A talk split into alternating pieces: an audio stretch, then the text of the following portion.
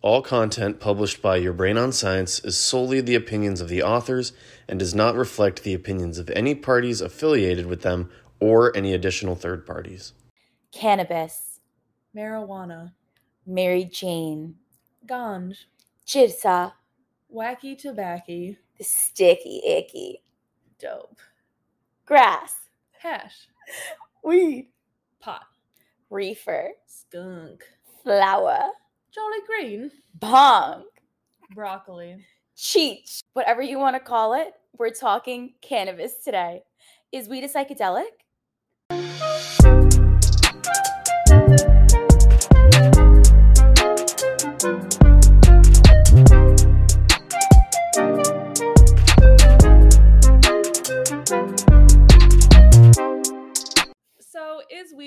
Weed a psychedelic, Zarmeen? Well, to get to the root of that question, I think we have to go over some basic pharmacology first. Cannabis is a plant that contains several active compounds, including THC or tetrahydrocannabidiol, which is the psychoactive component of the plant. Also, a very hard word to say. Yeah. So, from now on, we'll be just saying THC. Um, there's also cannabinoids like cannabidiol, um, and obviously, whoever named these was feeling themselves. um, so, THC mainly activates two types of cannabinoid receptors the CB1 receptor and the CB2 receptor, both of which are G protein coupled receptors. So, the CB1 receptor is found primarily in the brain as well as some peripheral tissues, and the CB2 receptor is found primarily in peripheral tissues, but is also expressed in neuroglial cells. What's a neuroglial cell? So these are like neurons, but they are implicated in different like processes. So um, when you think of distinctive neuronal shape, um, that's not what glial cells look like, and they're also usually involved in For like support, and support, immune responses. Yeah. things like that. They keep the neurons healthy, Yeah. essentially. so they like interneur- yeah. interneurons, astrocytes, glia are different Interne- yeah. types are different types of uh like neurons and cells in the brain. Yeah, good, good question. A little Yes. background. Um, so THC appears to alter mood and cognition through its agonist actions on the CB1 receptors, which inhibit um, one of the secondary messenger systems. So that's like how we talked about before with psychedelics. Activation of the 2A receptor causes a bunch of downstream effects through other messengers. Mhm. So that's similar here because it's a similar receptor, um, just you know different mechanisms. So um, activation of CB1 basically uh, inhibits secondary messengers that cause behavioral outcomes in a dose-dependent manner. Mhm. Uh, so through CB1 receptor activation, THC will indirectly increase dopamine release and produce psychotropic effects. So that's like those subjective and behavioral effects that I was talking about. Mhm. Uh, so CBD also acts as an allosteric modulator of the mu and delta opioid receptors, meaning that uh, CBD can also cause positive or negative effects at these receptors, but it's different than an agonist like THC or an antagonist of that Mm. receptor. Interesting. Um, so okay, so the difference between classical psychedelics or serotonergic psychedelics, right? So these are the psychedelics that we know and love that we talk about all the time that are active at the 5-HT2A receptor. Um, so these serotonergic psychedelics and CBD or THC, um, the difference in their pharmacology is that these compounds activate dopaminergic systems, whereas psychedelics are again mainly serotonergic. Um, so there is some overlap with psychedelics and dopamine, but not to an extent that THC alters that system. So I think that's a really good distinction to make when we're talking about their pharmacology. Yeah, right. And now that we've talked about the pharmacology, I think we should talk about what this kind of means for the actual effects or like the high. Yeah, Right. right, right. um, That's going to be different, right? Because we've talked about these different neurotransmitter systems Mhm. that are, yeah. Okay.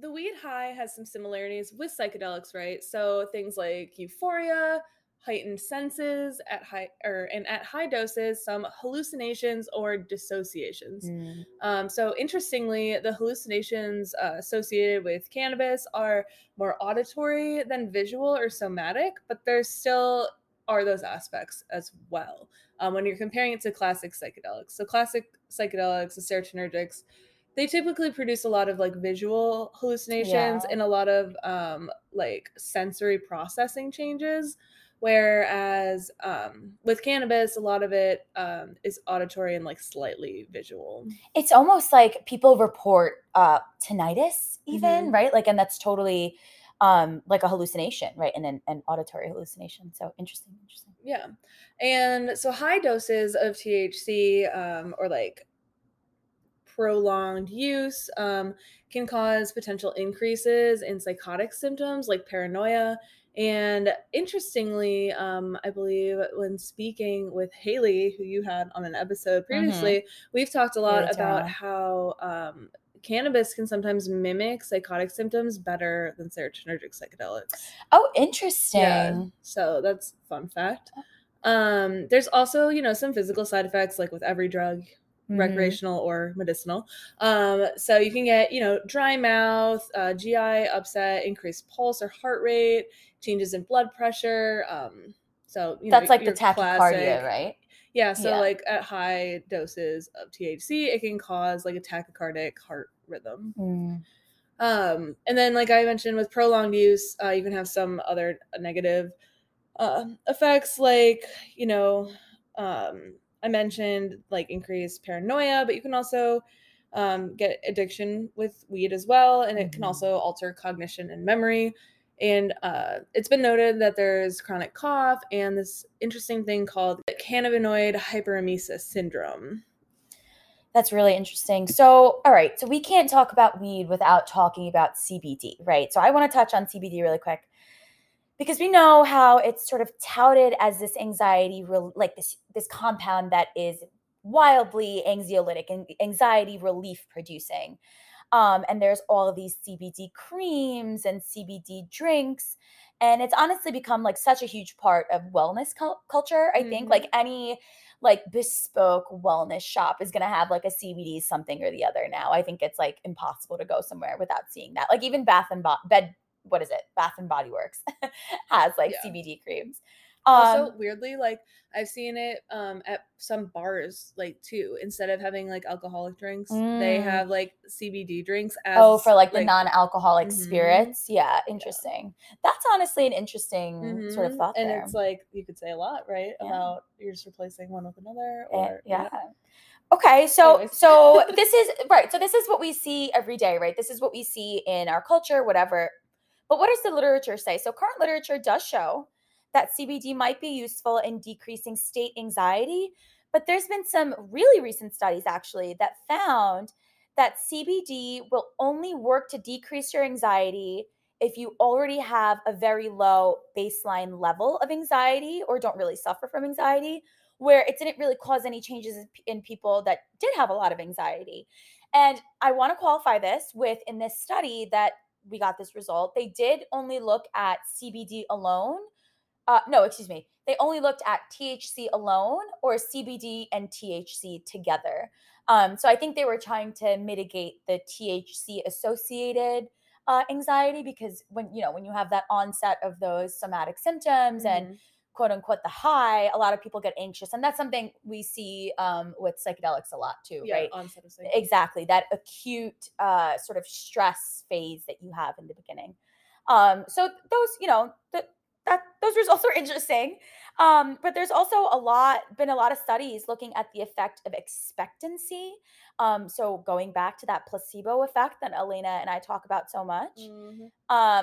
mhm. Mhm. So people are like expecting the CBD to have an effect, and this seemed to reliably predict um, if it or to be correlated with the amount of anxi- anxiety reduction. So again, a, a clear sort of placebo effect, which to me is very interesting and obviously very contradictory to the claims that it's effective for everyone and for everyone that's anxious.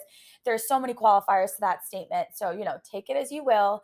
But again, the placebo effect is also very real and if it works for you it works for you you know Right. Yeah. We. I mean, we see the placebo effect all the time. We've we've talked about it extensively in our microdosing episodes. Like, yeah um. So it's just interesting to to remind ourselves that this isn't a psychedelics problem, right? Mhm. This is a problem that um, is also relevant to the cannabis industry. yeah You know. So Yeah. And I think it's interesting, like, especially with the creams, and we were talking about this a little bit earlier, is that a lot of these creams like have menthol in them, which is known to be like a which is that which is what agent. pr- yeah and it produces that like that cooling, that cooling tingly feeling that people associate with like something working Yeah. right So are they associating the CBD creams like working for their muscles, like icy hot would, right? Or is it something yeah better? you Yeah. know?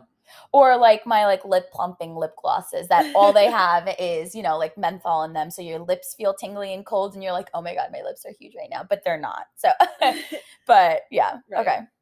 Anyway so um now i also want to talk a little bit about something that comes up a lot in psychedelics uh, and it's the phrase plant medicine right? It has a lot of historical and cultural significance not every psychedelic that we talk about is plant medicine, and some psychedelics aren't even plants, like LSD, definitely not a plant. Psilocybin, not a plant. Definitely not a, plant. fungus. hmm So, this concept really comes rooted in indigenous cultures. Native to Central or South Asia, the cannabis plant actually has been used as a drug for both recreational and entheogenic purposes and in various traditional medicines for like literally centuries.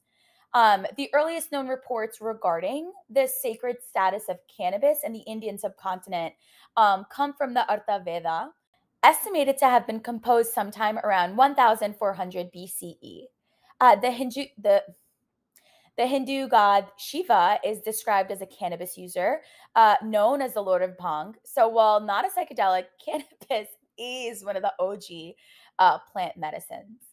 And I do want to just put in a note here. Um, we mentioned, you know, like psilocybin is technically a fungus, but um, psilocybin was also used medicinally in several cultures and Mhm. ceremoniously, um, Religiously, religiously. So we're not discounting that it was used in that way. Yeah, just talking about the phrase plant medicine, you know, very specifically to talk about plants. But uh, psilocybin has such, such, such a cultural deep cultural, spiritual, religious significance to so, so many indigenous cultures. Um, so absolutely, right? Like Mhm. that's probably one of the foremost drugs that we'll talk about with all of that. Yeah.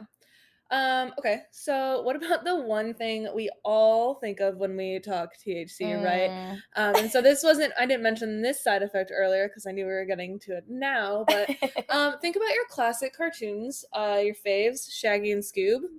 Why do we get the munchies, Zarmeen? I love Scooby Doo, Raggy. okay, so yes, one of the most no- well-known phenomena right after the in the administration, the ingesting of cannabis, Smoking. the smoking of the sticky icky is the munchies. Um, and really, this is referring to the increase in appetite that a lot of people seem to experience after having smoked, uh, you know, weed.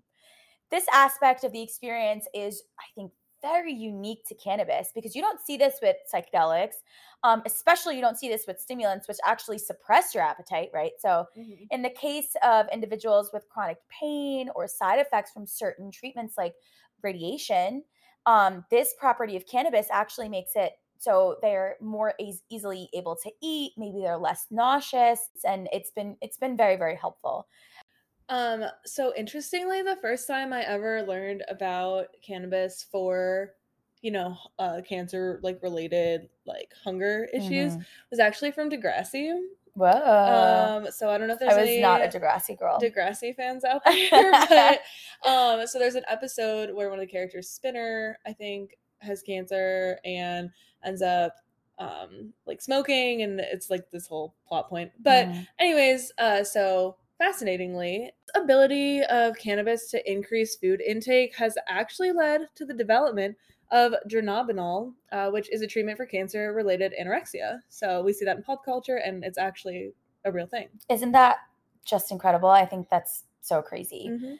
Um, and interestingly, there is a very well characterized neural mechanism for the cannabis induced increase in food intake. See, I totally fell down the rabbit hole. I thought this was so interesting because the munchies is something that is so used in pop culture, even sometimes as a proxy to actually, you know, like the smoking of the weed and like a lot of TV shows. So I thought this was like such a big thing. And to have it characterized, I think is is so cool. So let's talk about it. Um, so Alaina just told us that the CB1 receptor, the cannabinoid 1 receptor, the CB1 receptor, um, is critical in regulating food in- intake. So cannabinoids bind to these CB1 receptors, and it's found that um, these receptors are on nerve terminals, so the ends of neurons that make those synaptic connections uh, to other neurons. And we're, we want to talk about a specific population of cells, and they're called POMC neurons. At least I think that's how the abbreviation is. Um, but these That's are call 'em, too. right, yeah, POMC neurons. Um, these are hypothalamic pro melanocortin neurons. You'll never Hence- hear me say that again. Hence the abbreviation. POMC neurons. Um, and activation of these neurons here actually promotes satiety, which satiety is the feeling of fullness. So, wanting to not eat or wanting to stop eating if you're currently eating. Um, so, again, activation of these neurons would cause a slow onset of the inhibition of feeding. So, you would be stopping that process. So, not only are these cannabinoid receptors found on these POMC neurons, um, which I know these neurons stop food intake. So, right, so you might be thinking, okay, so if cannabis is cannabinoids are binding to these receptors, which are on these inhibitory neurons, how are we getting the munchies? Um, but these CB1 receptors are also found on organelles called the mitochondria in these POMC neurons themselves. Powerhouse of the cells. yes, yes, the powerhouse of the cells. Um, so binding here actually stimulates the specific release of an orexigenic, which is an appetite stimulating neuropeptide from these POMC neurons, um, while somehow avoiding the release of another hormone, um, which is the appetite suppressing peptide found in these same neurons, which is actually responsible for that major action that we know of, those POMC neurons that are inhibiting neurons. So, isn't that so interesting that cannab- cannabinoids actually like totally hijack this inhib- appetite inhibitory anorexic uh, circuit and it makes it more appetite stimulatory? Um, I don't know. I think that's kind of crazy. I think that Yeah. it indicates that this circuit is much more uh, complex than we previously thought, and there's a lot more room to sort of understand things here. But I think so cool that we know this much about about this one like Yeah. thing that happens after. yeah, it is pretty cool. And I think too, like, there's been some work studying, you know, the effects of THC or CBD on just like metabolism in general. So that kind of all plays into the alteration of um, that kind of whole system, right? Mhm. So it's truly fascinating. So there seems to be benefits to using cannabis, but as we know, there's two sides of every coin. So So do we know of any clear major downsides? yeah.